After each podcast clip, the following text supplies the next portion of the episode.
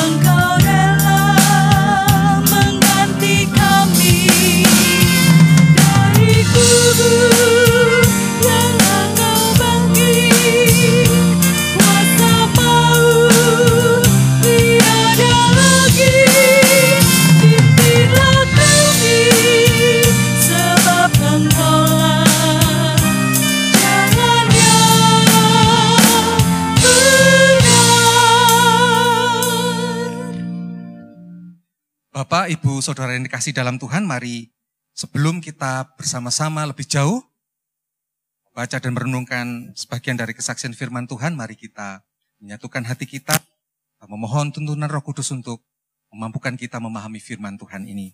Mari kita berdoa. Bapa di dalam surga, kami mengucapkan syukur kepadamu atas waktu yang Tuhan sudah beri kepada kami untuk bersekutu pada sore hari ini.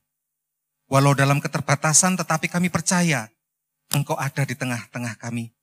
Berbicara melalui setiap lagu yang kami nyanyikan dan juga firman yang sebentar lagi akan kami gumuli. Tuhan tolong kami juga untuk dapat memahami setiap firman yang kami dengar sehingga firman-Mu ini Tuhan tidak kembali dengan sia-sia tetapi boleh menjadi kekuatan dan menghasilkan buah dalam hidup kami. Urapi hambamu yang akan menyampaikan firman-Mu sehingga setiap hal yang hamba sampaikan engkau berkenan. Di dalam nama Tuhan kami Yesus Kristus kami sudah berdoa dan mengucap syukur. Amin. Sebagai dasar firman Tuhan, kita akan pujikan Idung Jemaat 54 terlebih dahulu. Bait yang pertama. Tak kita menyerahkan.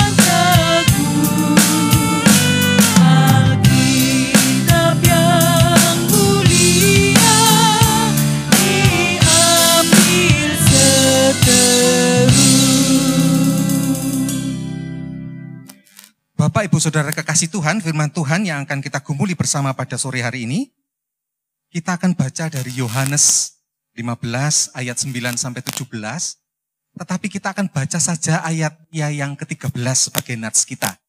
Yang demikian bunyi firman Tuhan. Tidak ada kasih yang lebih besar daripada kasih seorang yang memberikan nyawanya untuk sahabat-sahabatnya. Ibadah ini mengambil tema refleksi lagu Kidung Jemaat 453, Yesus kawan yang sejati. Judul aslinya What a have What a friend we have in Jesus. Bapak Ibu, sebenarnya firman Tuhan yang kita baca pada sore hari ini memiliki banyak perspektif pembahasan. Misalnya perspektif tentang ketaatan menjalankan perintah Tuhan sebagai syarat untuk menjadi sahabat Yesus. Kemudian bisa juga dipandang dari perspektif tentang perintah untuk mengasihi orang lain sebagai wujud kasih Allah Bapa kepada anaknya. Dan beberapa perspektif yang lain. Tetapi sore hari ini kita akan membahas khusus tentang perspektif bagaimana kasih seseorang kepada yang lain yang disebutnya sahabat melalui refleksi hidung jemaat 453 Yesus kawan yang sejati. Bapak Ibu, berbahagialah kita bila saat ini kita memiliki sahabat atau kawan yang sejati. Jaga dan peliharalah karena sahabat atau kawan yang sejati itu langka tidak mudah menemukannya di tengah-tengah dunia yang egois seperti sekarang ini. Apalagi di masa-masa sulit, dampak pandemi virus corona. Mungkin kita memiliki banyak teman, kenalan, baik di kantor, sekolah, tempat kerja, atau bahkan mungkin seorang saudara. Namun, berapa banyak dari mereka yang selama ini dekat dengan kita, yang bisa kita nilai sebagai sahabat atau menjadi kawan yang sejati. Yang ada bukan saja di saat suka, tetapi juga di saat duka. Di saat keadaan kita tidak berdaya dan lemah. Penelitian menunjukkan bahwa pertemanan kebanyakan itu didasari atas dasar kepentingan tertentu. Dan jarang sekali yang benar-benar tulus. Raja Salomo dalam Alkitab Amsal pasal 19 ayat 4 menyatakan bahwa kekayaan menambah banyak sahabat, tetapi orang miskin ditinggalkan sahabat. Ada faktor kepentingan menurut Raja Salomo. Tetapi di kitabnya yang lain, Amsal 17 ayat yang 17 dengan jelas dikatakan bahwa kawan yang sejati itu adalah orang yang memahami dan menerima kita apa adanya. Ia menaruh belas kasihan setiap waktu dan menjadi seorang saudara dalam kesukaran. Kawan yang sejati bukanlah sekedar hubungan biasa, melainkan terjalin sangat karib, serta dilandasi oleh sebuah kepercayaan. Bapak Ibu, bacaan kita pada sore hari ini mencatat bahwa Yesus menyatakan dirinya sebagai sahabat kita. Bukan teman biasa, tetapi teman sejati yang rela memberikan segalanya, bahkan hidupnya untuk para sahabatnya. Pribadi yang selama ini kita kenal sebagai Tuhan yang Maha Agung, Maha Kudus, mulia, Tuhan yang kita kenal sebagai Bapa, Raja Juru Selamat yang menunjukkan bahwa sebenarnya ada perbedaan status yang sangat jauh dengan kita orang berdosa. Secara manusia memang sulit kita memahami bahwa Tuhan mau menjadi sahabat kita. Namun ini sebenarnya menunjukkan bahwa Tuhan itu menginginkan sebenarnya kita makin dekat mengenal dia. Di Dia ingin menghabiskan waktu dengan kita, berjalan bersama kita, mendengar setiap masalah kita, bahkan ingin selalu dekat dengan kita. Dia ingin berbicara dengan kita setiap saat dari hati ke hati. Bercerita dan bercanda layaknya teman. Dia ingin bertemu dalam kehangatan obrolan seorang teman karib di sebuah kafe misalnya, atau warung makan di pinggir jalan. Bapak Ibu, penulis lagu Yesus kawan yang sejati, What a Friend We Have in Jesus, Joseph Medlicott Scriven, kalau kita tahu perjalanan hidupnya mungkin begitu tragis. Ia lahir di Irlandia tahun 1819 dengan latar belakang keluarga yang cukup berada dan ia pun mendapat pendidikan yang cukup baik. Tahun 1845, ia berencana melangsungkan pernikahan dengan seorang gadis Irlandia yang cantik. Harapan masa depan Joseph Scriven dengan pernikahannya dan jenjang pendidikan yang tinggi kala itu, rupa-rupanya kelihatan begitu cerah. Akan tetapi sejarah mencatat bahwa tunangan Joseph Scriven ini meninggal dalam sebuah kecelakaan ketika dia melintasi sebuah jembatan, jatuh dari kuda dan dia tenggelam di sungai Ban. Satu hari sebelum pernikahannya. Dan pilunya lagi Joseph Scriven sedang berdiri menunggu di sisi lain dari jembatan itu. Tahun 1846,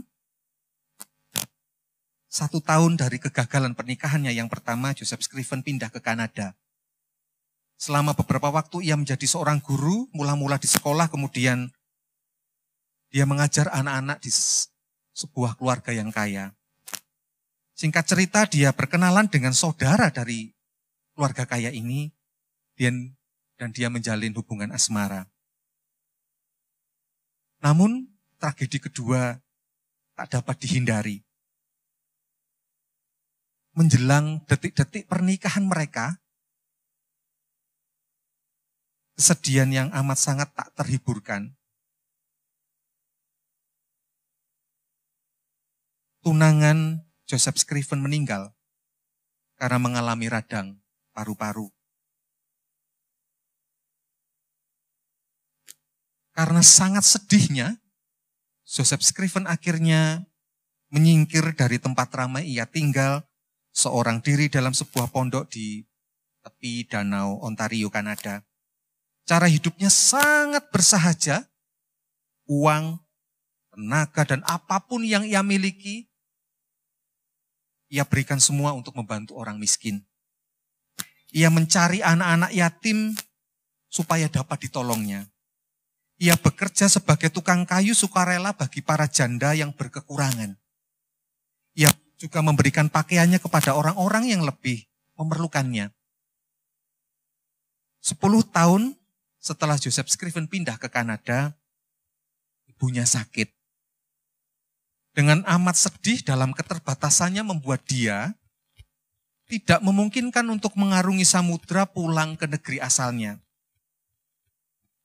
Namun ia mendapat akal untuk menghibur ibunya. Ia menulis sebuah syair lagu yang diberi judul Yesus kawan yang sejati. Satu salinan ia kirimkan kepada ibunya di Irlandia lewat pos. Satu lagi ia simpan tetapi ia melupakannya. Beberapa tahun sebelum Joseph Scriven sakit, teks itu, teks lagu Yesus kawan yang sejati itu ditemukan oleh tetangganya. Menjelang akhir hidupnya, Joseph Scriven ini nomaden. Dia berpindah-pindah dari menginap di satu keluarga, kemudian menginap di keluarga lain, di kesempatan yang lain. Joseph Scriven meninggal tahun 1886 dalam usia 67 tahun. Ketika ia sedang tinggal di rumah seorang kawan. Waktu itu ia sakit.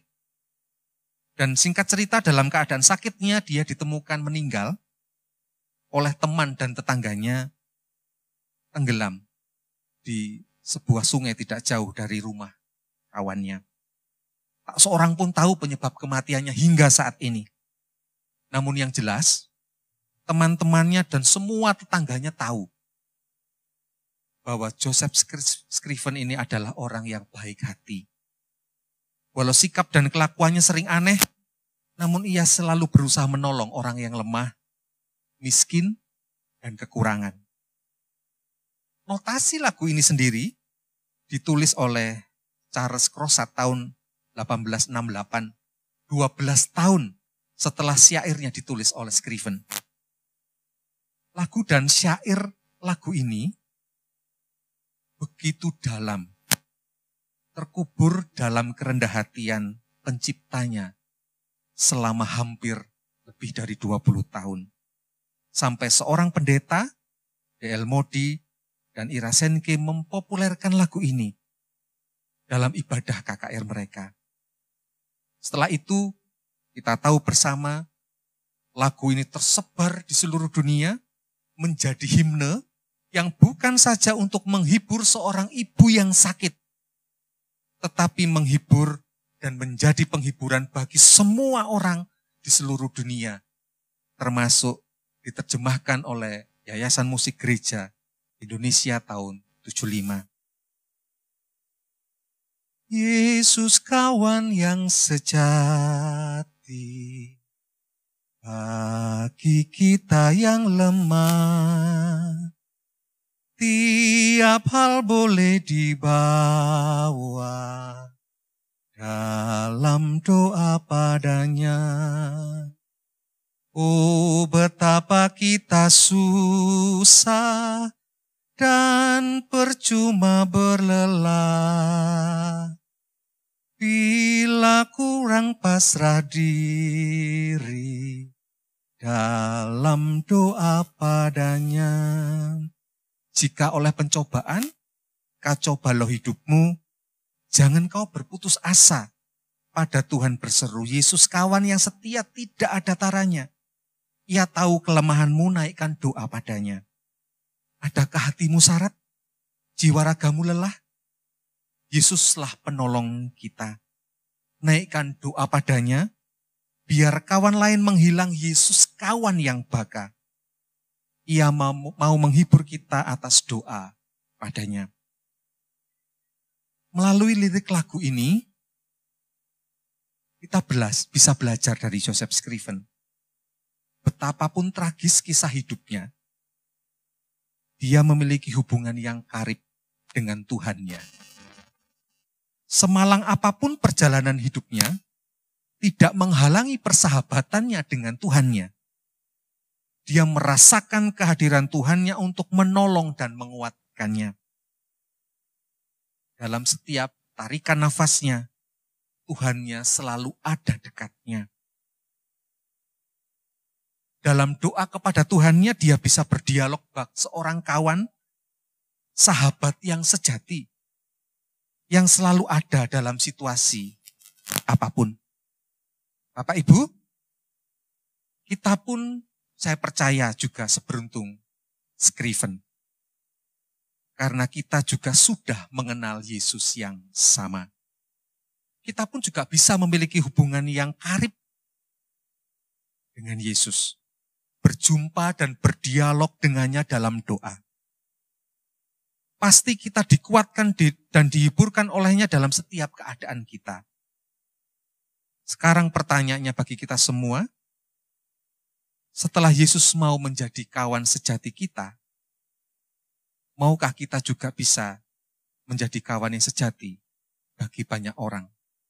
Seperti yang sudah dilakukan oleh Scriven. Kondisi kehidupan kita saat ini di tengah pandemi virus corona memang begitu luar biasa terdampak secara ekonomi, kehidupan sosial, bermasyarakat, dan banyak yang lainnya. Warga yang dulu secara keuangan baik-baik saja, tapi sekarang menjadi terpuruk. Kehidupan berjemaat yang dulu setiap minggu selalu ramai, Bahkan untuk mau pinjem tempat itu harus antri terlebih dahulu. Karena begitu padat dan ramainya jadwal di gereja kita. Ibadah-ibadah khusus seperti pasca HRP dan ibadah khusus lainnya menjadi begitu sepi. Semua sudah berubah.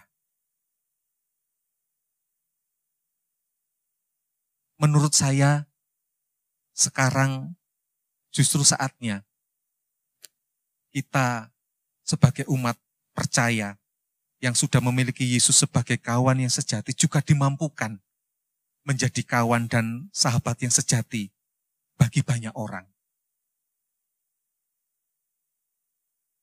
Bukan soal uang saja, tetapi juga perhatian. GKJW Jemaat Malang sudah memulainya sejak bulan April tahun ini. Bakti sosial himpun banyak sekali persembahan dari warga untuk bisa berbagi dengan warga yang lain yang terdampak. Bukan untuk bulan April saja tetapi dirancang sampai nanti bulan Desember. Dan menurut catatan saya, tidak pernah berkekurangan. Tuhan selalu cukupkan bulan demi bulan untuk kebutuhan warga. 100 paket setiap bulannya. Tuhan selalu kirim dan kirim banyak perhatian dari warga jemaat untuk membantu warga jemaat yang lain. Tuhan selalu cukupkan apa yang dibutuhkan. Begitu juga melalui program Sapa Siji, sarana buka lapak bagi warga jemaat yang punya usaha kecil, baik makanan, keperluan rumah tangga, dan keperluan yang lain. Sehingga diharapkan menggerakkan ekonomi warga jemaat dengan transaksi dengan warga jemaatnya yang lain. Sehingga diharapkan bisa menggerakkan ekonomi warga dari transaksi ini. Bapak Ibu, mari bagi kita semua sekarang tiba waktunya menjadi kawan yang sejati. Bagi banyak orang seperti Yesus yang juga sudah menjadi kawan sejati bagi kita. Dia memberikan segalanya, bahkan nyawanya. Amin. Bapak Ibu Saudara kasih dalam Tuhan, di dalam ibadah ini kita akan bersama-sama mengumpulkan persembahan. Yang kita akan iringi dengan kita menyanyikan pujian dari PKJ 242 ayat yang pertama dan yang kedua. Seindah siang disinari terang. Ibu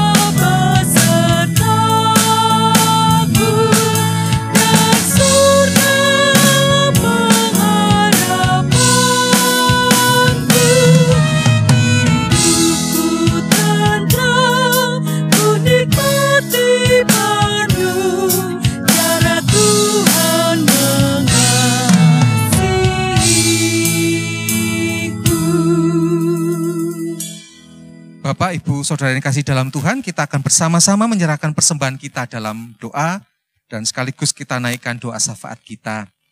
Mari kita berdoa. Maha besar Allah Bapa kami di dalam surga, kami mengucap syukur kepadamu ya Tuhan dalam segala keberadaan kami saat ini.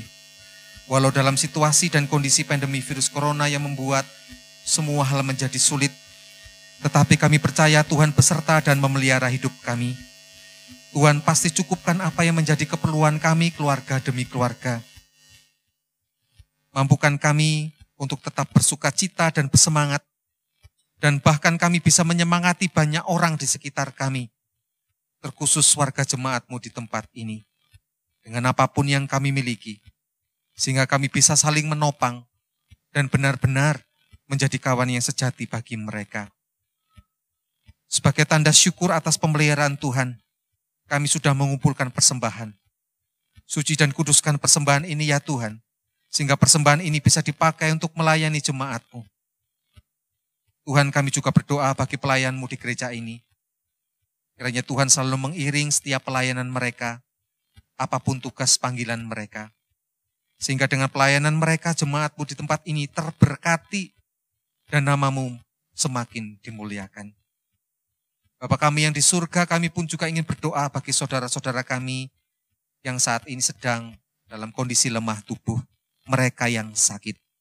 Kiranya Tuhan berkenan menilik mereka satu persatu dan memberkati setiap upaya kesembuhan yang diupayakan. Baik melalui makanan minuman, obat-obatan, tenaga medis, bahkan keluarga yang mendampingi. Sehingga dengan itu semua saudara-saudara kami ini mendapat jalan bagi kesembuhannya.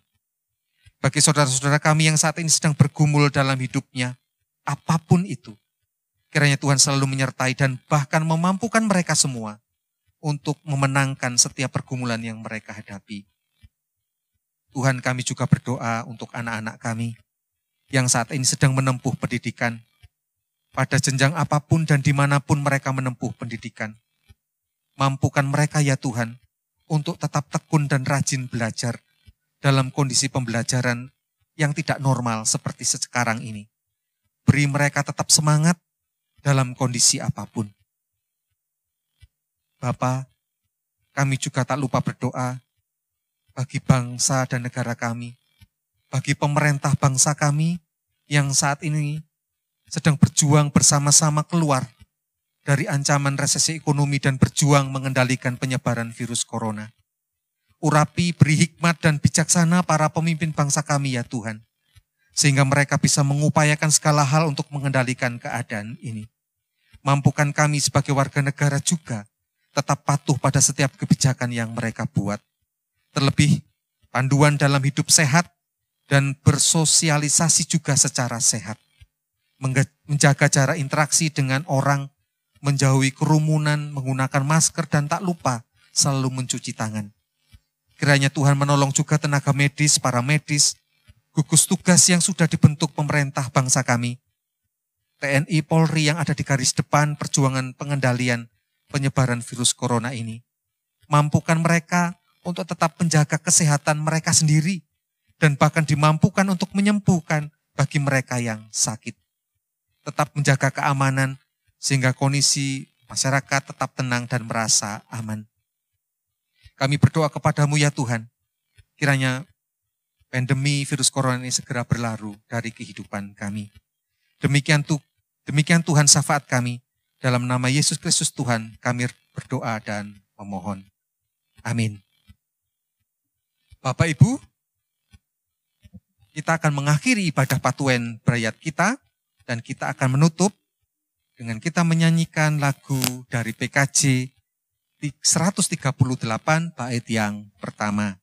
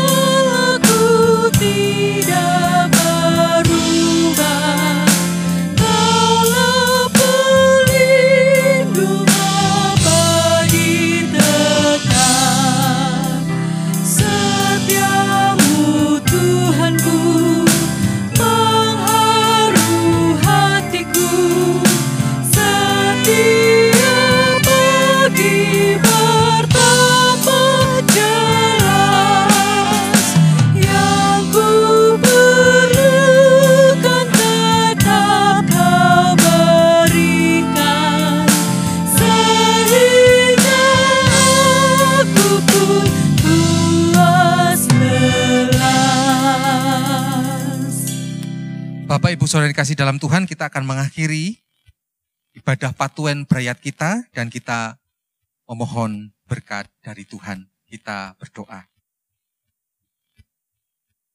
Allah Bapa kami di surga, Yesus Kristus Tuhan Juru Selamat, dan pribadi roh Allah yang kudus sumber segala kekuatan dan kebijaksanaan, hikmat dan berkat, kiranya menyertai kita senantiasa saat ini, sampai selama-lamanya.